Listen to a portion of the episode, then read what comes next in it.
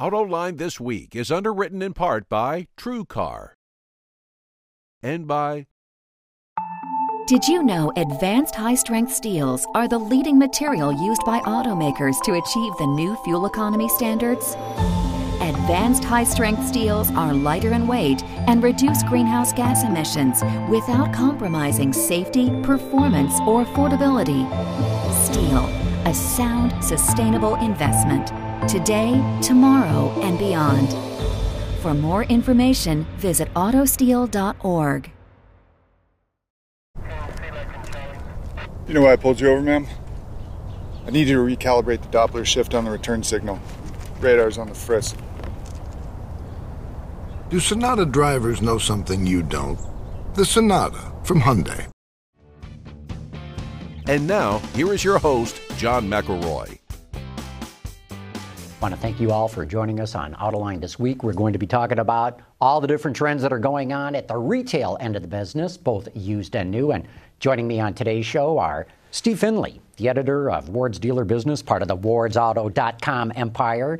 We also have Ron McEachern, the general manager for the Suburban Collection, a number of retail outlets in the, in the business, and Ricky Beggs, uh, the editor of Black Book, part of Hearst Publishing. Do I have that right, editor? You got that right. Okay. Glad to be here. Ricky, well, and glad having all of you here, too. Thank you, Jim. Ricky, let's start off with uh, the used car part of the business. It's been extraordinary what's gone on there because with the big collapse, as I call it, when we saw GM and Chrysler go through bankruptcy and the whole car market collapse, they didn't build a whole lot of cars. So there's been a shortage in the used car market. Has the industry started to fill that up, or has the business started to fill that up? Where, where do we stand now? You know, you're exactly right. There has been a shortage in the market, and that's what's caused used prices to absolutely go crazy, unbelievably strong over the last three to four years. And even up until probably the mid May of this year, we've had an unusually strong used car market. Then we've started seeing a little easing off. My con- address of seeing this used car market, why has it started to soften, is the fact that there is a little more supply coming into the marketplace now. Look at the new car sales that are, are at this year's level versus last year's level and the increase that we're seeing. So that's a driver of, of the adjustment in the marketplace right now. Ron, do you see that at your stores? Is that there's an easing off of used car prices? I think, uh, yeah, absolutely. It's a supply and demand issue. Uh, we also have with the, uh, you know, the new cars leasing coming back, it becomes an affordability, a shopping issue. We had a lot of customers before that were looking to stay in a certain payment zone that couldn't be accomplished with a new car. So you had a kind of a double whammy of less supply because of what was just mentioned, and you know the high demand because of affordability. But uh, we're starting to see now with the new car business growing, we're starting to see uh, more trade-ins coming to the dealership and, and the supply getting better, but the trade-ins are a lot different than they were five years ago. That's In what way? What are they doing? Well, you're seeing more high mileage cars coming in, a little older cars that people have held on to a little bit longer. So uh, there's a good market for those cars, but uh, we're anxiously awaiting to this next cycle of lease returns start coming into the dealership and we can start getting more late model cars. Well, you know, I, I, think there's two other factors that, that you guys mentioned in terms of why used car prices were so successful and high when they were. Is as you say, about nine million potential used cars were taken out of the system when you know 2008 and 2009 new car sales just went to heck in a handbasket. Uh, you know, every uh, used car starts out as a new car. So you had that. But then you also had, John, um, a lot of people uh, ran into some financial difficulties during the recession, job losses, you name it, and they were former new car customers that were looking at used cars out of necessity um, because of the, the price. And then the third thing is uh, dealers really got their act together and learning how to sell used cars effectively. Not that they didn't before, but they made it a core competency to market and sell used what, cars. What'd you do differently, Ron? Is that right, what Steve's saying? No doubt about it. Uh, we, we had to find that revenue stream somewhere that was gone with the new car business. So we, you know, what, ourselves personally, what we did is we went out and benchmarked all the best performing used car dealers in the country to try to figure out what they were doing. So uh, What'd you and, learn? And, I mean, what kind of well, basically, what we learned is that it, there's a lot of things that were going on at this particular time. There's also this this introduction, this internet, the strength of the internet. Uh, it was never.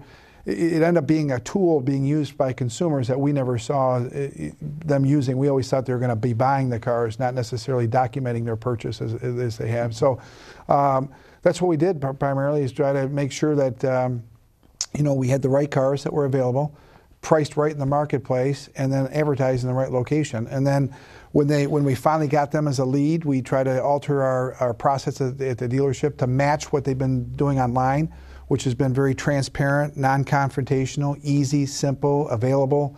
And we try to match that up at the dealership level on, on a one-on-one basis. And I think the dealers that saw the most success were the ones that made those transformations to go to more of a market-based pricing, because the consumers that's what they're finding on the internet, and then making sure that the process at the dealership was hassle-free and inviting as well. Ricky, and, uh, sorry. And where Ron was talking about the, the customer coming in, being more knowledgeable and so forth, I think Ron has a product that we have called Black Book Online, which is a lead generation tool, It gives a chance for a customer to find out what a real trade value is.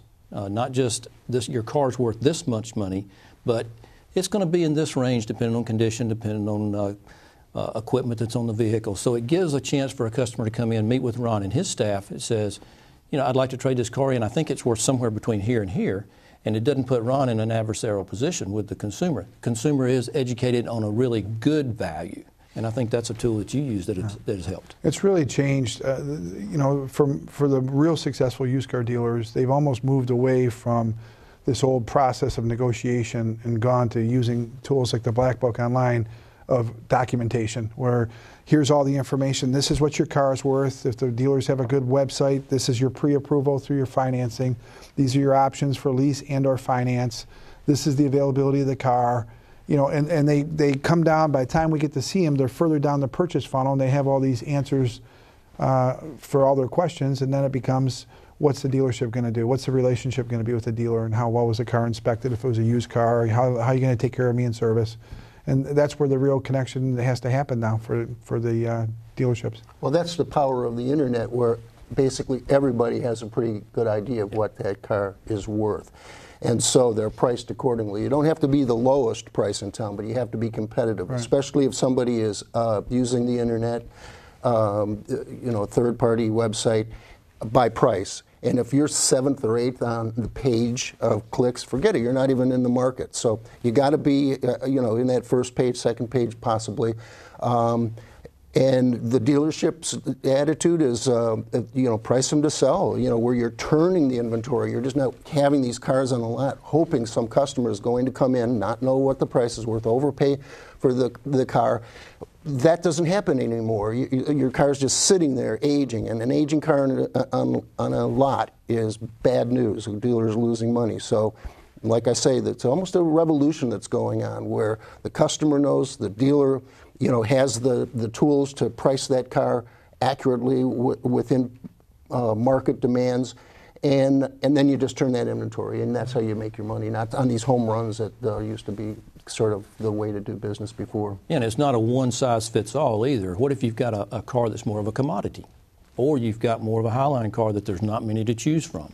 So you have to price it based according to that, you know, supply, demand.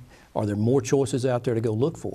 So I think some of these tools help you with that as well. Is there any data that backs up what you're saying, though, that consumers perceive that buying a used car is a better process and maybe more trustworthy than it may have been in the past? Oh, look at CPO certified pre-owned cars. I think that gives the consumer a lot of confidence out there in the marketplace that they're getting a good quality used car that has a warranty that's backing that up. So, so I think the confidence level there in that certified car is a positive for the consumer. I would argue with today's cars, you're getting a good car uh, even without certified, and yes. that wasn't the case before. If you were buying a used car 20, 25 years ago, you were taking some chances as a consumer, and well, very much less so. Let's not forget today. the other factor out there. It's this. Uh, you know, the, the uh, invention of Google reviews, you know, or, or DealerRater or Yelp or, you know, now the consumers have a lot more power. So, you know, to your point, you know, dealers are forced to, otherwise they're going to be dealing with issues of negative, uh, you know, reputation, uh, you know, knocks to their store uh, online. And, and a lot of a lot of these younger buyers now, they won't come into a dealership, so they'll do all this work online. They'll find the car that they want, and then before they come check you out, they'll put your name in and do a Google review and just see how your business is. And if you've got negative review after negative review of the used car wasn't serviced properly, I had lots of issues with it, it cost me a lot of money, you're not going to get a chance to talk to those customers. Ron, so do, do, you folks at the Suburban Collection monitor those kinds of things? Every single day. No every kidding. single day. And do you use that as a good feedback tool, or Oh, you go? Of course, if you've got a good rating, every time you have a communication, you check us out. You know, you want to see how we rank versus everybody else. And yeah, that's that's a big part of our marketing uh, right now is is reviews. There's no doubt about it. And the irony is, most dealers get pretty good reviews. Uh, you know, when you're talking four stars, five stars. Uh, there was a concern on the part of a lot of dealers when this whole review thing started that, oh man, we're going to get slammed by you know people, and especially people with an axe to grind are going to you know tear us up. And that hasn't been the case. People, you know, you got some really terrible ones and you got some really great ones, and it's like anything else. Right in the middle is where you, where the, the truth probably lies in terms of the quality of service or the, the quality of the, the store. And um, I, I think about 85% of dealers get uh, pretty good reviews from customers. You know, even on the on the consumer side, where the consumer is more knowledgeable and goes and looks for history and so forth, even on the dealer side, on the wholesale side, you're looking for history on that car. You're looking at history reports that are out there through whether it be Carfax, AutoCheck, or any of the any of the history reporting services. As a dealer, you're looking for that as well to make sure you've got a good car that doesn't have a bad history, Right. bad records about it as well. Right. Ricky, you mentioned certified pre-owned cars. I, I- I think that's been another big change in the business over the last decade, isn't it? The, the OEMs paying a lot more attention to their cars, not just at the first point of sale, but farther down the road. Right. They're concerned about retention value and, and how it gives their brand strength. So they want to make sure they've got a good used car out there, and through some of those certified programs, that does that. And it, and it, it helps improve residual values, which helps improve that next lease payment and how much it's going to be. So, so that's a piece that they're all looking at. Explain that a little bit, Steve, uh, for the audience especially. How does making sure that a car is a good used car improve the residual values of a new one?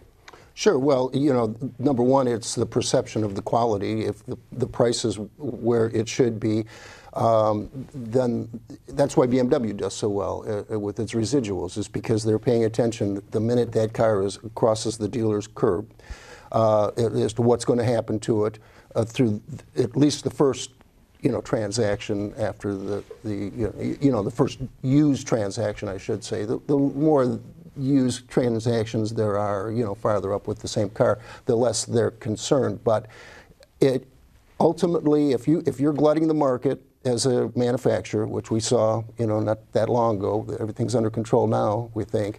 Um, and you're just driving down your residual values. The customer knows that uh, they're buying a car because you know they think it's okay. I can't pass this up, and I'm not happy necessarily with the car, and so that just goes right to what you end up as uh, charging for the new car. If that used car has terrible residuals and it has a terrible low price, then the new then the transactional price on the new car is going to have the same problem. So that's why uh, automakers even though it seems counterintuitive that they're interested in the used car market, they have to be because it's affecting their new products. And I imagine that, uh, uh, Ron, that a change that we've seen too is if you go back just a few years ago, it was hard for a lot of people to get a loan, and that seems to be loosening up considerably now. It has. Well, a couple of things. You know, first off, there's more lenders in the marketplace, which certainly helps create some competition. It's always good to see, especially some of these big banks coming in and uh, giving. And it's all good news for the customer. I mean, it's at the end of the day, it's the you know, more competitive marketplace means lower interest rates and uh, you know more flexible buying procedures. But this leasing, eh, you know, I just can't, you know, all the stuff you're talking about certified pre-owned, the leasing has got to be a, a, good natural balance between, you know, our portfolio that we offer our customers. And now, finally, with more sources in there, the residual values are getting higher, uh, which means there's less depreciation, which lowers the monthly payment. There's more banks in the marketplace. That means there's more financing available, which the money factors are lower, interest rates are down. So you get those combinations together, and you can get, you know, with a good product introduction, a good, strong reputation of that product line, strong residual values, and then you're able to offer some very affordable alternatives to you know long-term financing. So then all of a sudden we get these customers every three years, and it's it's it's a very healthy balance when we can get this the average uh, you know term less than 60 months. You know when you're at 60 or you know in some markets are at 72 months. Uh, you're never going to see those customers. They're not. They're never going to see equity in their car until six and a half years. And it's, you know, when you have those customers every three years trading in and on that cycle, it's it's healthy for everybody. Isn't part of the, the change too that we're seeing the banks now give loans to people who are subprime? Maybe not bad credit, but certainly not rock solid credit. Well, here's the other change is that, you know, subprime, gosh, when I was a youngster in the business, subprime, you'd be paying 26% or 28% for a, a loan. You know, subprime now, in some cases, is 13.5%. So, you know, it's still again much more still affordable. High, it's but maybe still not high, but not as prohibitive as at 26 percent. So it's called you know, risk risk based pricing. Yeah, right, exactly. So it's you know with the as the conditions improve and become more healthy and the, the rates are, are down right now, historic lows it definitely makes it uh, the comeback is a lot quicker with the lower rates. There's there's our, our opportunities for advancement are much better now with the lower rates. Mm-hmm. Well, Ricky, let me ask you. I was at a conference uh, a while back where you were talking about the uh, apprehensions of longer term loans for used cars. Uh, there is a point of no return that right. a banker or a finance company does not want to cross because it is a used car and you're going out there kind of long to bring these monthly payments down low. But w- what are some of the risks involved in well, that? The risk is if you've got too long a loan out there, is there going to be any life left in the car at a certain point? So let's say you start with a, a four or five year old used car, and you want to do a five year loan. That's a 10 year used car. How much life is left in that car? Is it still going to be running at that point? Uh, that, that the consumer is still going to keep that car and, and, and keep making that payment. The other side of it is how long can you stay in that loan and not be what we call underwater? So you, if you're underwater too far, you can't go back in and trade because the day of being able to roll that extra money that you still owe on that car into the new one is, a little tougher. Yeah, and that's the one thing that's not changing is the advance the banks are very staying very firm on the advance. So what's the advance? Well, uh, as Ricky was saying, is that on a say a five-year-old used car, you're going to be uh, trading a car in that, and you're upside down by $2,000. So you have your purchase price plus your taxes and all your fees, less your down payment, plus your negative equity from your trade. There's only so much money a bank's going to advance on that car. So, and they're not, you know, the rates are getting better. They're buying a little deeper as far as a little bit more high risk, but they're not advancing more on the cars. They're staying pretty firm on how much they'll loan on that car. And that's something that's changed in the industry here lately as far as, you know, Black Book dealing with various lenders is we're seeing that they want to know more about what's the risk on this brand, what's the risk on this model, what's the risk on even down to this trim level of car. You know, do we want to take that chance and have a certain number of this particular vehicle that's got a higher risk because of depreciation levels in our portfolio? So the lenders are being even smarter, just like the consumers are, just like the dealers are. The lenders are being smarter as far as knowing more about that life of that car and what it's going to be worth. There's also an old axiom uh, when the uh, car stops running, the payment, payment stops stop. coming in. So you're giving a loan on a 10 year old car.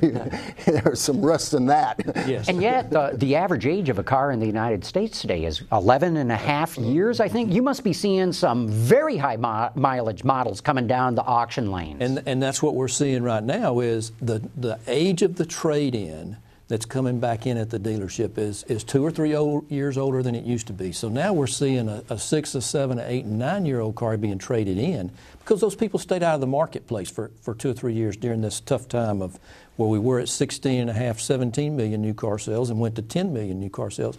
Those people that stayed out are now coming back in by necessity or by desire, one or the other but yet there, it's an older car, higher mileage, maybe a type car that the franchise store doesn't want to keep because of available financing or it fits more in what we call a buy here, pay here type level. So that, that vehicle is getting sent back to the auction in a little more uh, volume. And I, and I, think that's a potential case that uh, can go back and even tie into a little bit of cash for clunkers from several years Absolutely. ago. Well, we know who's trading those cars in. Who's buying them? Who is the consumer that is buying that old of a car? Was that somebody that has typically bought an old car? Or is there now an expanded group of people that are doing so? It, it's the typical buyer of that old car that, that could, can afford a very expensive car that you know, really is looking for a car if it'll just run for a year. That's good. And typically they fit in the buy here, pay here type segment of the industry. Um, and, and because of one reason or another, uh, you know, tough times economically or whatever, and there's more people in that segment now because of the economic issues. But it's, it's the person that typically buys an older car like that. So how does that run long term? Because we've got these very high mileage, older cars than we've ever seen before. Uh, people's incomes, by and large in this country, have flatlined for about a decade now. Are, are, are, we going to see a change where this is the new normal, to use another cliche that's being tossed around so much? Ron, how do you see it? How is this I, going to work out long term? I really do. I, I, think it's going to, you know, this. We are seeing a lot of, you know, as, as we mentioned here, we see a lot of these cars coming in at the new car dealerships that are six, seven, eight years old with 100, 150 up to 200,000 miles. They're, and they're trading on new cars. So, and, and, a lot of dealers are holding on to those. They used to just wholesale those automatically to the buy here, pay here's. Now they're holding on to them for a little while. A lot of dealers are offering buy here, pay here because it is a much larger segment of our of our business.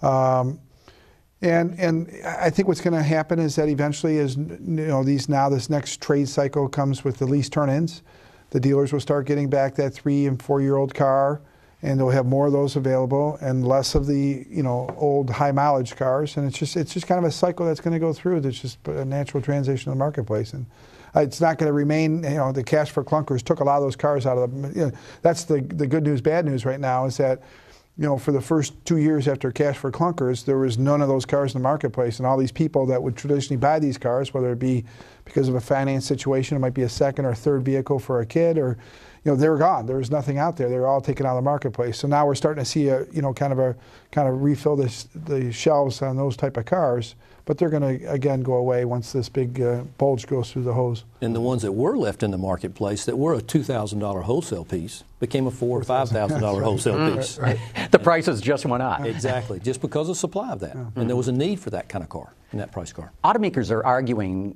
right now that they're going to be able to sell small entry level cars uh, the Chevrolet Spark is one that comes to mind. It's uh, I think the base price is around thirteen thousand dollars. And I, I asked Chevrolet, why would somebody buy this car instead of buying a used car at the same price but loaded up with everything? And their answer was, well, because that old car probably doesn't have Bluetooth, it doesn't have the connectivity, it doesn't have a nav system that especially younger people are looking for today. Do you guys buy that argument? Are are are especially younger buyers going to buy these new small cars rather than a loaded up used one? Partially buy it. Mm. Partially buy Why it. so? Not, not completely.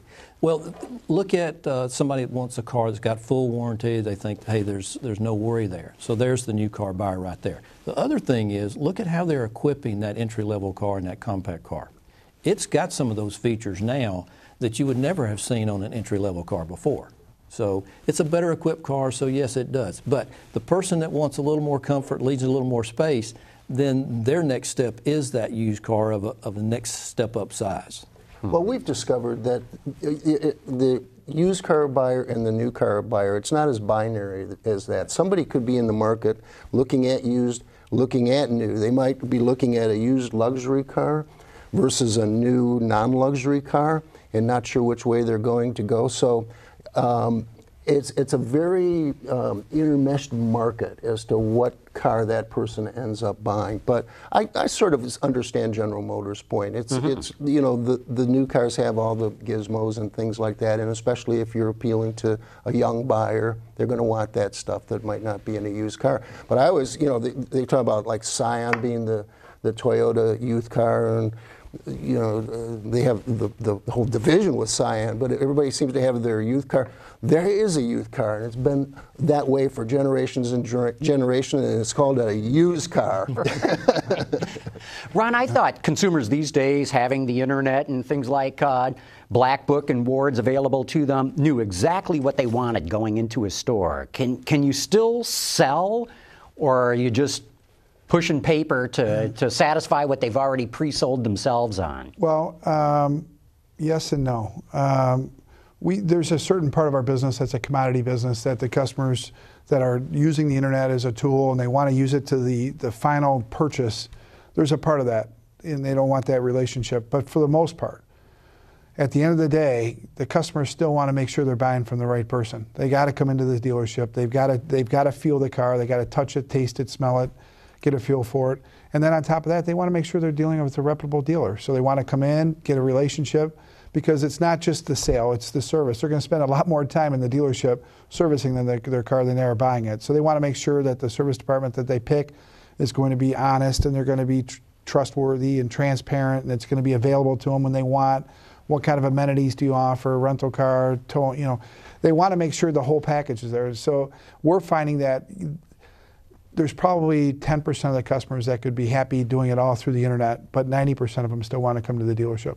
They're anxious to make an appointment and come in and, and, and drive the car. Hmm. You know, Ron, I saw a story the other day that said people were, were doing the research online, basically making up their mind online, coming into the dealership, say, I want that car right there, never taking a test drive and then coming back a month later and say, well, it really didn't fit my needs. I don't really like this car. Do you, you require them to take a test? Well, we part of our sales strategy is, you know, that's great.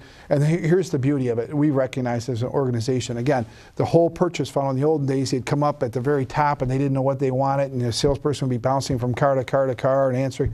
It's not the case now.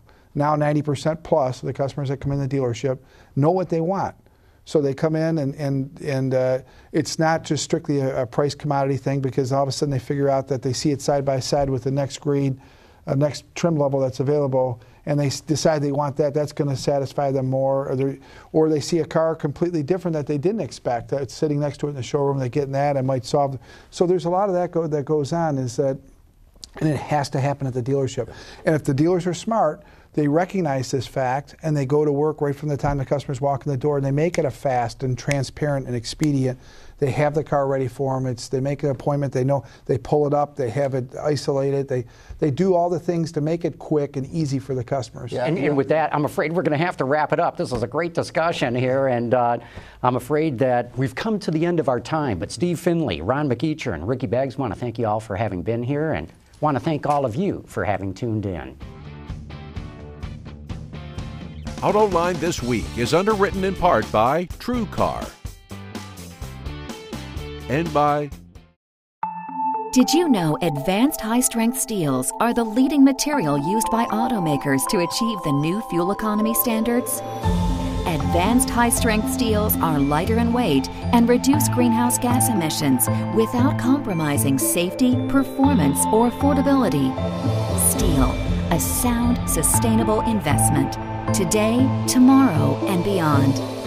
For more information, visit autosteel.org. Why? Because plants need water to grow. Because baseball's played in the summer. Oxygen and hydrogen. Because I forgot to get a receipt. Why? Why not? Why? Why don't you go ask your dad? Do Sonata drivers know something you don't? The Sonata from Hyundai.